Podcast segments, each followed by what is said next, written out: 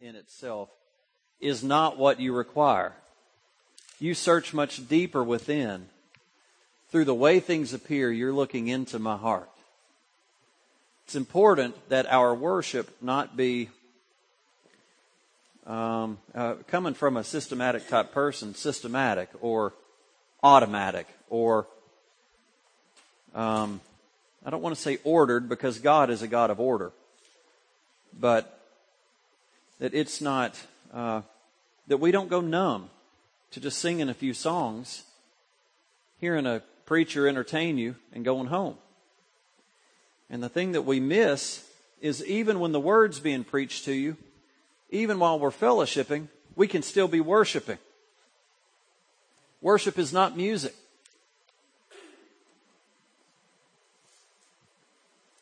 That just go over your heads. Worship is not music. Worship is the heart. What's coming from your heart? Where's your heart? I believe that I can worship God in all that I do. Not just in going through a song list or hearing praise and worship. Music is one small part of worship.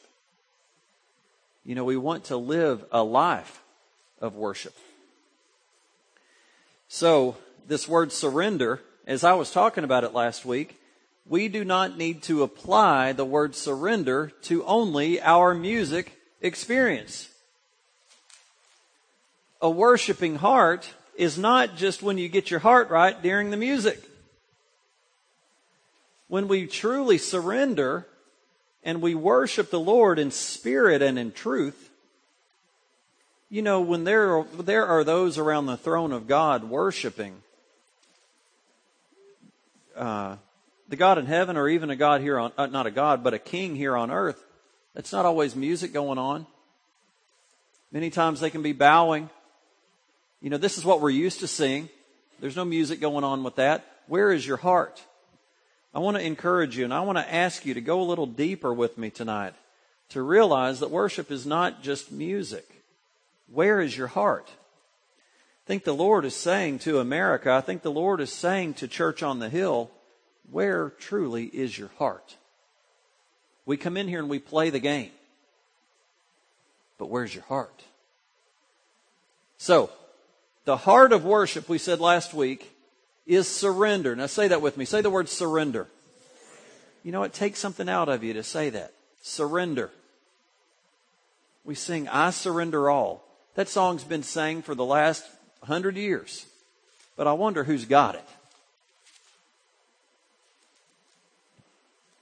You know, I believe it's dangerous to sing it not mean it. I think we need to watch what's coming out of our mouth. I want to, what I sing, I want to mean it. I don't want to play a game. I don't want to come in here and sing. My heart, my heart will worship, you know, beautiful one, I love you. Beautiful one, I adore. Beautiful one, my heart must sing. My heart, my heart must sing. My heart, my heart must sing. This guy, I guess, that wrote it is bursting. My heart's got to sing it. Bless the Lord, O my soul, and all that is within me. Bless his holy name. Something in me is telling me, body, flesh, bless the Lord. The heart of worship is surrender. Romans 6:13. Give yourselves to God. Surrender your whole being to him to be used for righteous purposes. I can see that my worship includes my walk with God. Give yourselves to God. Surrender your whole being to Him to be used. To be used. That I might be a vessel that He could work through. Romans 12, 1. Offer yourselves as a living sacrifice to God, dedicated to His service and pleasing to Him. This is the true worship that you should offer. What? It's not singing a song? It's not doing three songs and sitting down? That's not the worship I'm supposed to offer?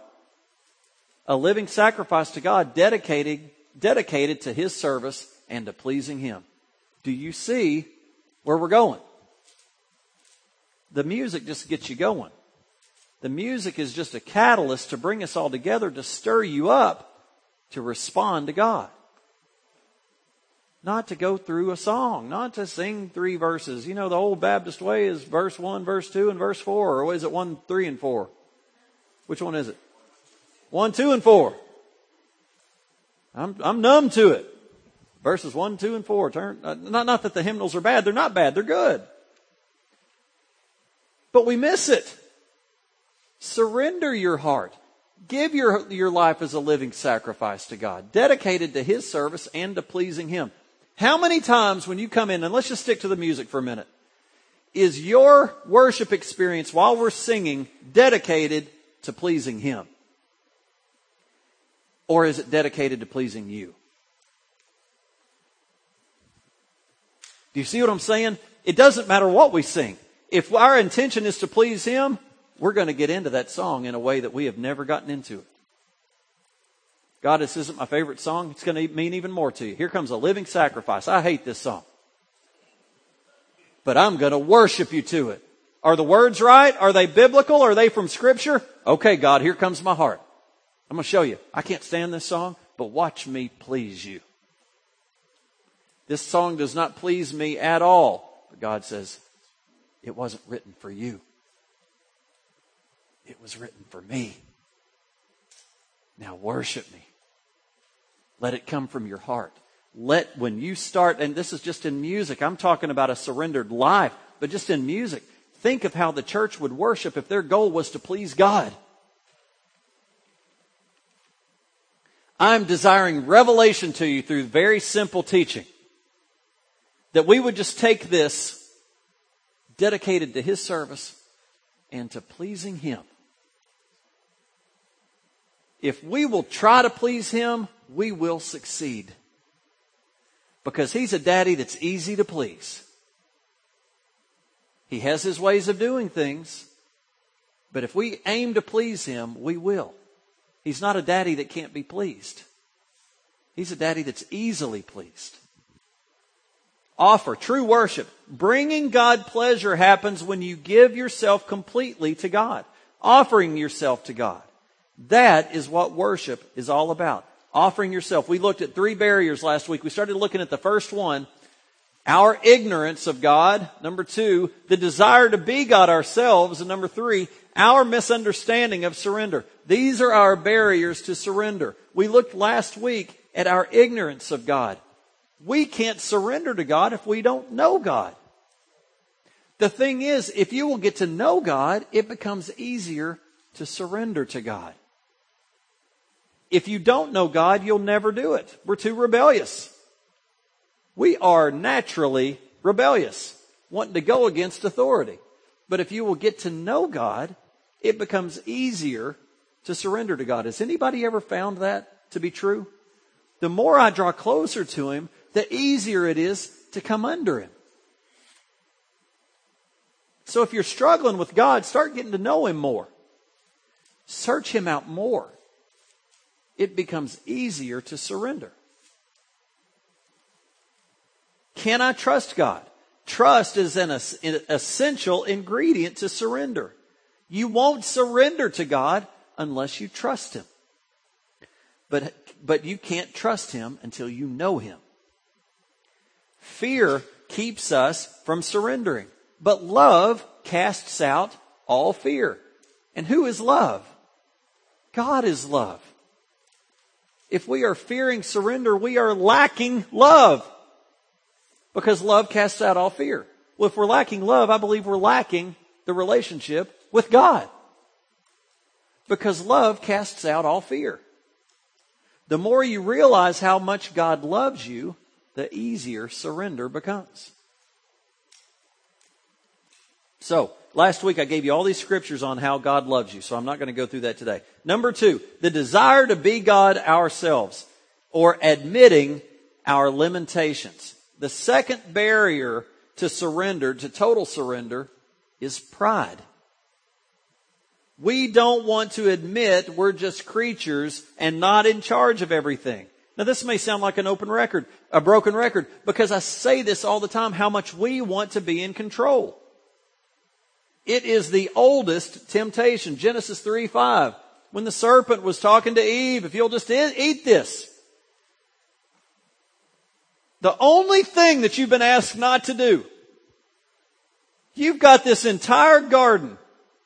Anybody that has a garden knows there's things to do. And they're in a garden that they're not even having to work. Right? God says, here it all is. Live in paradise. Perfect. The environment I've created for you. The only thing. Have you ever noticed that if you say something that the kids can't do, you can say, you can go and play with 10,000 toys, but don't, don't stick your, don't stick a toy in the electrical outlet and they're two years old. What do they do?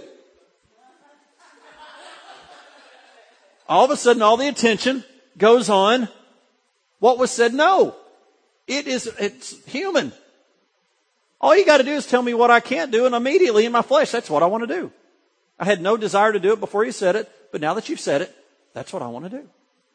My biggest motivation when I had it, when I drank a lot as a, as a young, uh, as a teenager and as a, a college student wasn't that I desired to drink, it's that my parents told me not to do it. That was my number one motivation, was rebellion. All the attention, all my attention went there. And the serpent said, What do you mean? God just said, Don't eat that so you wouldn't be like him, so that you wouldn't know everything. Go ahead and eat it. It's okay. You're just going to be like him. You will be like God. It's the temptation we have today. I don't need God. I can handle this on my own. No, God, I got it. This desire is the cause of so much stress in our life. Life is a struggle, but what most people don't realize is that this struggle, our struggle, like Jacob's, was really with God. Jacob struggled with God. Y'all know the story where he wrestled? Literally. Wrestled with God. Wrestled with the angel. We want to be God and there's no way you're going to win that struggle.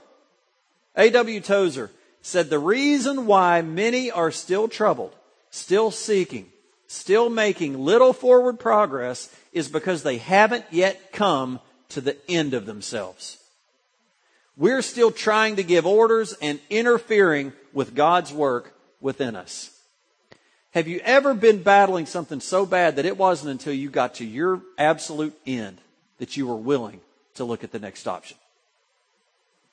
You've beat that thing until there is nothing left. And finally, you know the story of the prodigal. He felt like he could handle it all. Give me, give me what's mine. And it wasn't until he hit the end that he stood up and he said, I will return to my father.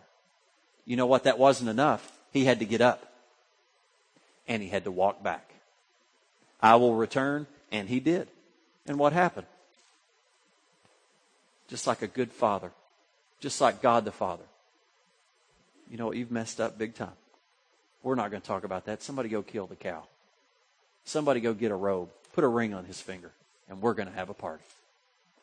But daddy, I don't even deserve to, I just deserve to be a worker. No, you don't. You're my son. You get, you, you get back over here. You're mine.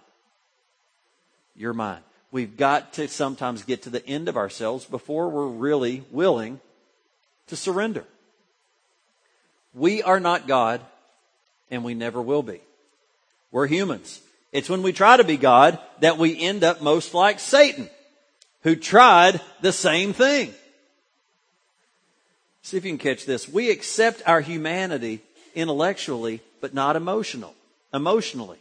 We give mental agreement to the idea. Right now, you have no problem sitting in here and saying, Yeah, surrender. That sounds right. Yeah, I can do that. But when faced with our own limitations, we react with irritation, with anger, and resentment. We want to be taller or shorter, smarter, stronger, more talented, beautiful, wealthy, you know, I, most of you know I've been going through dieting. Man, there's millions, people make millions of billions of dollars on diets. People want to be different. We want to have it all and do it all, and we become upset when it doesn't happen. then when we notice God gave these other people characteristics that we don't have, how do we react?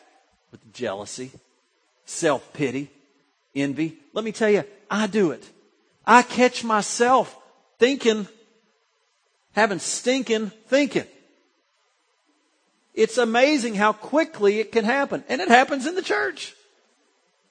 The funny thing is I'm in the church all the time, so all my stuff happens in the church. I, it's just where I live. Do we have bad thoughts even in the church? Yes. But what does it mean to surrender? Surrender to, surrendering to God is not passive resignation. It's not fatalism. It's not an excuse for laziness. It's not accepting the status quo. In fact, it's just the opposite, the exact opposite sacrificing our life in resistance to evil and injustice, or suffering in order to change what needs to be changed. God often calls surrendered people to do battle on His behalf. And it's not for cowards, and it's not for doormats. Surrendering is not putting your brain in neutral and giving up rational thinking. God wouldn't waste what He's created in you. He's not saying for you to become less than who you are. He doesn't want you to waste the mind he got, he gave you. God did not create robots. Look around. We don't look the same in any way. We're completely different. Surrendering is not repressing your personality. God wants to use your unique personality. It's who I am. It's what rubs you wrong sometimes. Just talk about my personality. I've got a strong personality. I offend easily. Most of the time people think, or probably even right now, think I'm so intense. I'm not intense, man. I have a big time. You have no idea how much fun I have. I'm, a, I'm somebody that likes to have fun. I also like to get my work done first. You work with me, we'll get our work done, then we'll go play. I love to play. And I, I I'd, I'd, probably shock you. Some people go to lunch with me and they come back thinking, man, what, who am I sitting here eating with? uh, I have to kind of watch myself. I'm, I'm human. But God made me that way. Now I have to learn to control it. I can't let it just go out of whack. How many here let your personality just completely go? Don't do that. You know, one of the fruits of the Spirit is self-control. Nothing, not, you don't feel more like a child than when you lose control of yourself. Where does it happen the most? Usually, well, with me, it's my wife. Man, I feel like a child when I lose my self-control. That's what I say to myself, you little baby, don't you grow up? Praise God, Elizabeth doesn't say that to me. I'm sure it's what she's thinking. But, little baby, grow up. What's wrong with me? How could I even think like that?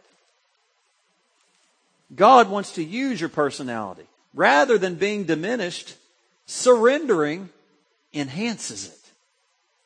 C.S. Lewis said, the more we let God take over us, the more truly ourselves we become. Because He made us. He invented all the different people that you and I were intended to be. It's when I turn to Christ, when I give up myself to His personality, that I first begin to have a real personality of my own. It's, it's not until we become who God's wanting us to be that we really become who we've been created to be. I feel like it's, oh, it's either blowing your mind or I, I don't, I don't know what's happening to you. It's not until we come into His kingdom and start to fulfill His purpose that we're actually becoming what we have been created to become. Surrendering is best demonstrated, guess where? One of my favorite words, obedience. Obedience. Cooperating with your Creator. You say, yes, Lord, to whatever He asks of you.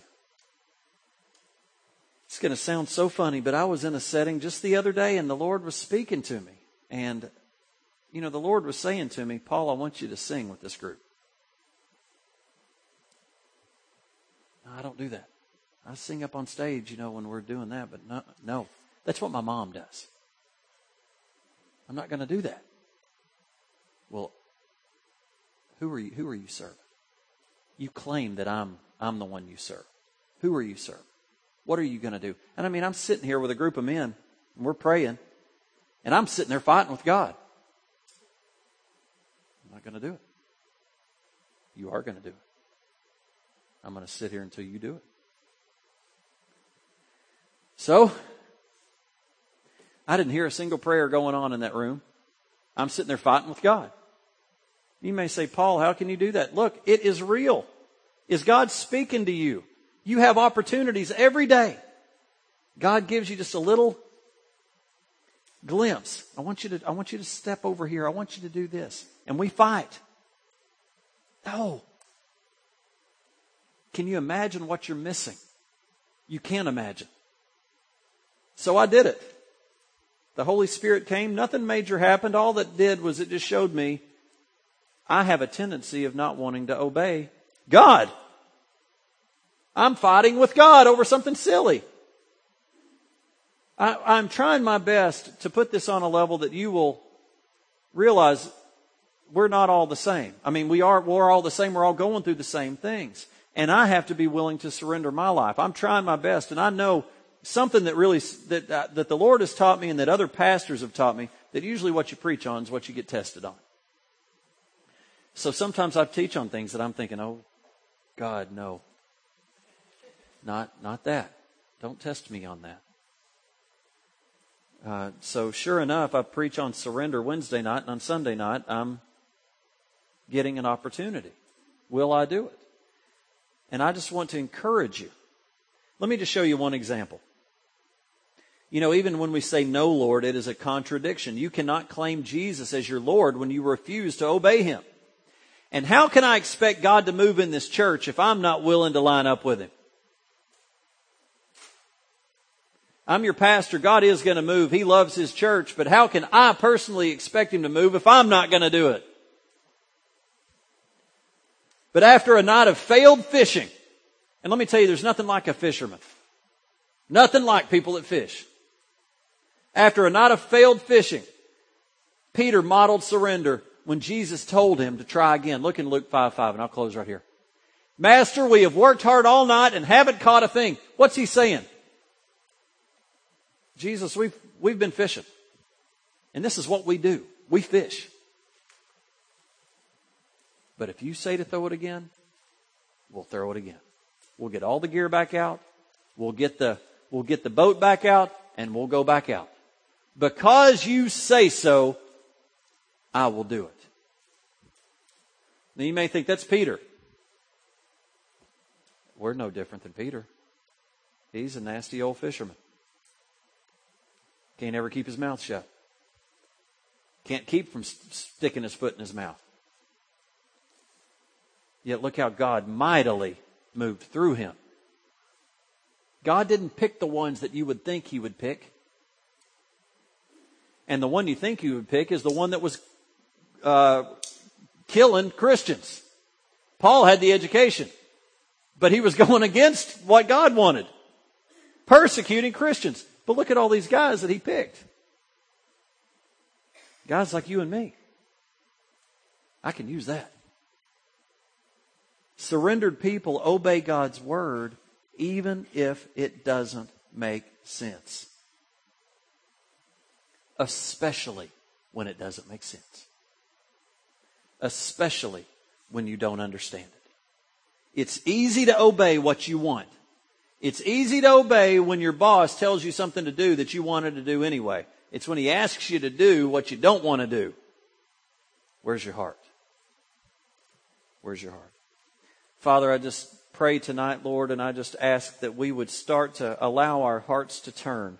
Lord, I'm not, I'm not getting as far as I need to get, Lord, to get to the meat of this, but Lord, I do just ask you to help us to learn to think differently when we come in here. And Lord, that when we get done worshiping in here, I believe if, our, if we have a truly surrendered heart, then we're going to step out of here differently.